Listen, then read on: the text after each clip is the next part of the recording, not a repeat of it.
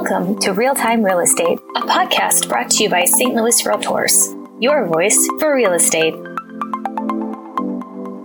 Hello, this is Charlie Hinderliter, Director of Government Affairs with St. Louis Realtors, and today we're talking to Nadia Evangelou, Senior Economist and Director of Forecasting with the National Association of Realtors. Nadia, thank you for joining us today. Hi, Charlie. Thank you for having me here today and giving me the opportunity to discuss about homeownership and real estate market. Well, you and your colleagues at NAR have done some fantastic research that really showcases how homeownership is important and some of the benefits that it has both to society and to individuals. So, can you tell us a little bit about your research? Why does home ownership matter? And maybe even especially how it matters in a pandemic? Sure. So, after a year full of challenges and changes, like 2021 seems to be a transition year back to our adjusted normalcy. And I'm referring to an adjusting normalcy because while no one can say how long the pandemic will last, there is no doubt that some of the trends that arose or accelerated last year will remain even after the end of the pandemic. However, this transition we expect to impact sectors and areas in different ways. So there is no doubt that the housing market has been one of the show stealers during the pandemic. While most sectors are still recovering from the pandemic, and particularly the COVID 19 shutdown orders, uh, the housing market is the bright spot in the economy. Uh, and the question that we hear, like, um, very often uh, is can housing help the economy to recover faster and if yes how thus let's talk now like about uh, the social and economic benefits of homeowners. And explain a little bit like later like uh, about how our economy can benefit by uh, the housing market? So let's start first with uh, the social benefits of homeownership. Uh, research has consistently shown the long-term social benefits to individual homeowners and communities but before mentioning these social benefits, I think we should um, first answer the question uh, how can homeownership bring substantial social benefits for families, communities, and the country as a whole? And the answer to this question is through its strong correlation with stable housing. Specifically, homeownership and stable housing go hand in hand uh, homeowners typically remain in their homes for a much longer time period than renter households. And this residential stability provides a wide range of benefits, not only to the homeowner, but also for the broader uh, community. As the data shows, the median duration, like that householders lived in their home, was 10 years for homeowners compared to only two years for renters. Uh, in the meantime, consistent findings show that home ownership does make a significant impact on children's development education.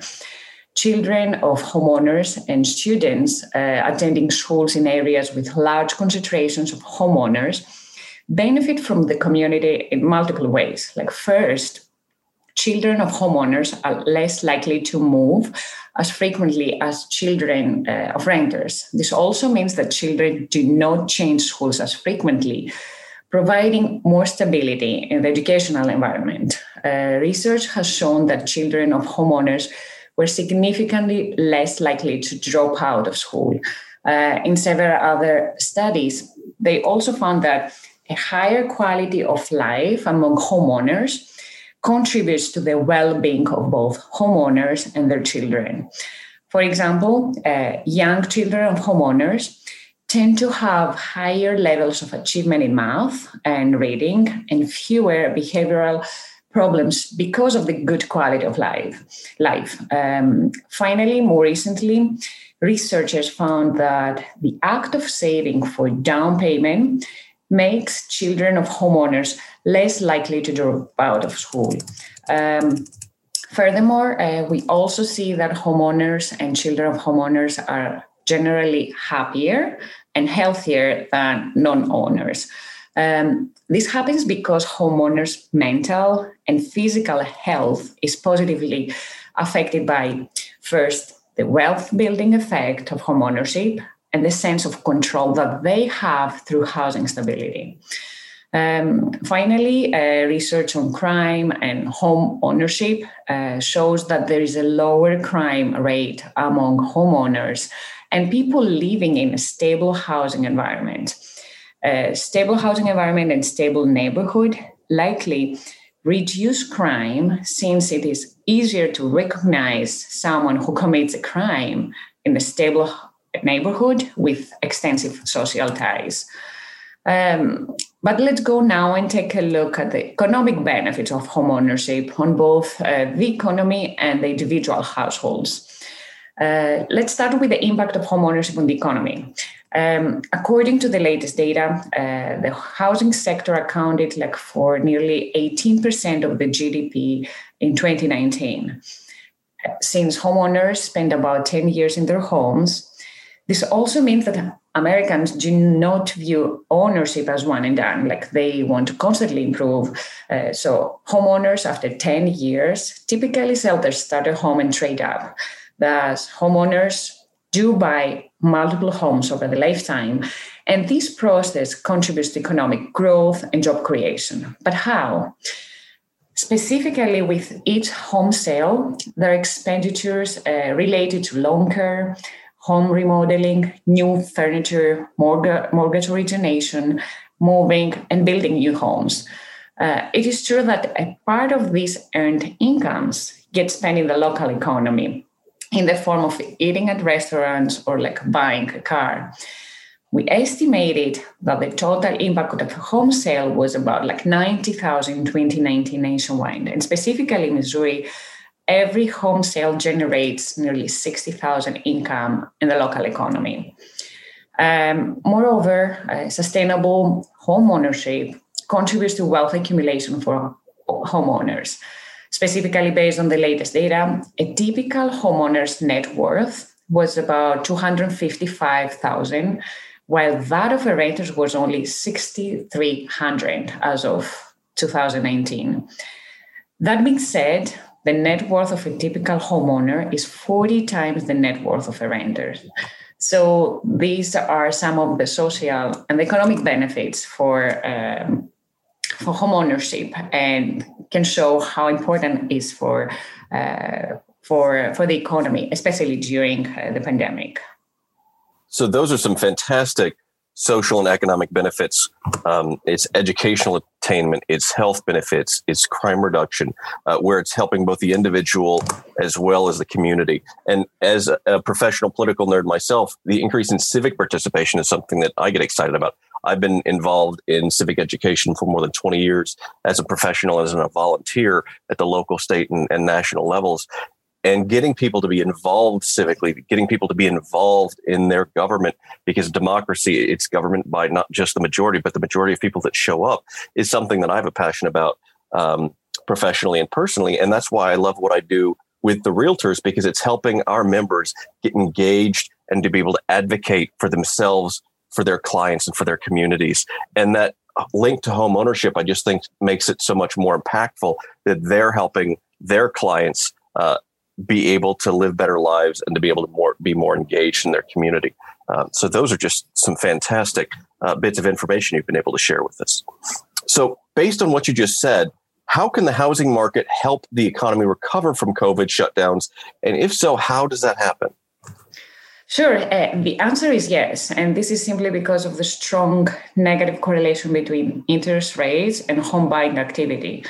Specifically, recessions lead to a decline in interest rates that consequently lowers borrowing costs for both home buyers and builders. As a result, home buying becomes more attractive and spurs home building and the many related durable consumer goods like industries that drive GDP growth. And we can see that with the latest like report that uh, residential investment was um, inc- rose about like 33%. It was one of the highest um, increases that we saw for the GDP latest uh, release. What are the housing trends that you're seeing that are coming over time? And specifically, what are some of the trends that you're seeing here in the St. Louis market? Sure. Uh, let's take a look back to see how homeownership is trending. So we actually modest gains during 1960s, 1970s, and 1980s. However, during the early the early 90s, the homeownership rate started rising significantly as mortgage rates steadily declined.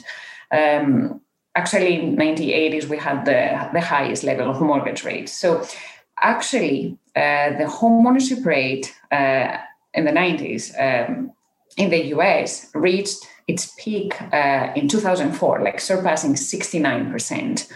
Uh, however, home ownership fell uh, in the wake of the foreclosure crisis and Great Recession. Um, specifically, after falling like for 12 consecutive years, home ownership rate reached the lowest level in more than 50 years at 63.4%. Uh, then we see that it gradually uh, has increased in the last years, uh, but as you can see, it's still below the historical average, like near 64%.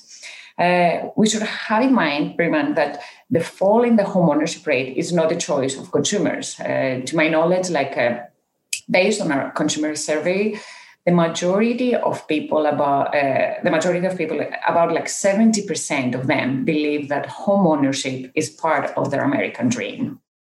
But let's focus now on the home ownership trends here like in the area uh, in the area in missouri and particularly in this uh, in st louis. Uh, first of all people in the area are more likely to own a home compared to nationwide Specifically, uh, the home ownership rate in Missouri was 67%, well above the national level of 64% in 2019. And in St. Louis, homeownership rate was even higher at 68.7, like almost like 69% in 2019. In the meantime, when we compare the homeownership rate in 2019 with that of five years earlier, we see that people are more likely to be owners now than in 2014. Uh, although the homeownership rate rose only by 0.5%. However, this translates to nearly 33,000 more people who became homeowners in the last five years. We expect homeownership rate to rise even further in the area. As the data shows, people opt to move to smaller cities during the pandemic where they can find larger and less expensive homes. For instance, like in uh, Jefferson County uh, was one of the counties with significant migration gains uh, during the pandemic. Uh, according to our analysis on uh, United States Postal Service data, USPS data, we found out that Jefferson County had nearly three times more people moving in the county compared to those who moved out. Uh, I would like to mention that that's not a new trend, but teleworking accelerated this trend of people moving to suburbs and smaller cities. Actually, teleworking seems to reshape like where people live, and we expect teleworking to stay even longer after the pandemic. Uh, in the meantime, the economy is recovering faster in St. Louis uh, compared to most of the, uh, the areas across the country. First of all, uh, more than 70% of the jobs that were lost during the pandemic have already been recovered in St. Louis.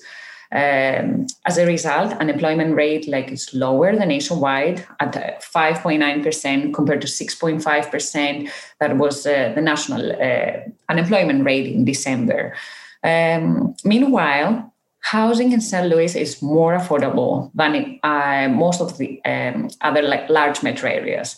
Uh, for example, households earning about 100,000 can afford to buy more than 80% of the homes currently listed for sale compared to 63% nationwide. Uh, respectively, uh, households earning about 75,000 can afford to buy nearly 70% of homes that are available for sale compared to less than 50% like nationwide. And with uh, mortgage rates hovering into record lows, expect housing demand to remain very strong in 2021 and more people to become to be able to become homeowners. However, as a final remark, I would like to mention that we need to build more homes in order to keep demand so strong. If there are not enough available homes in the market, this could also like hurt eventually, eventually housing demand, even if people want to buy homes. So we need to keep uh, construction um, up, like to to build more homes. Nadia, those are some fantastic statistics about St. Louis. In fact, uh, when economic developers from St. Louis go across the country trying to recruit uh, jobs and talent to St. Louis, the accessibility of home ownership is something they regularly tout because we know that a strength of, of St. Louis is that affordable cost of living and especially around housing. And that is some fantastic news about what's been happening in St. Louis and what the outlook is uh, for the post COVID real estate market. It sounds like homeownership leads to better individual and social outcomes, and you've done a fantastic job of laying out kind of how that happens. It looks like the real estate market will be critical in helping to drive the economic recovery uh, of the region post COVID. Thank you so much for joining us today. We really appreciate it. Thank you, Charlie. Thank you.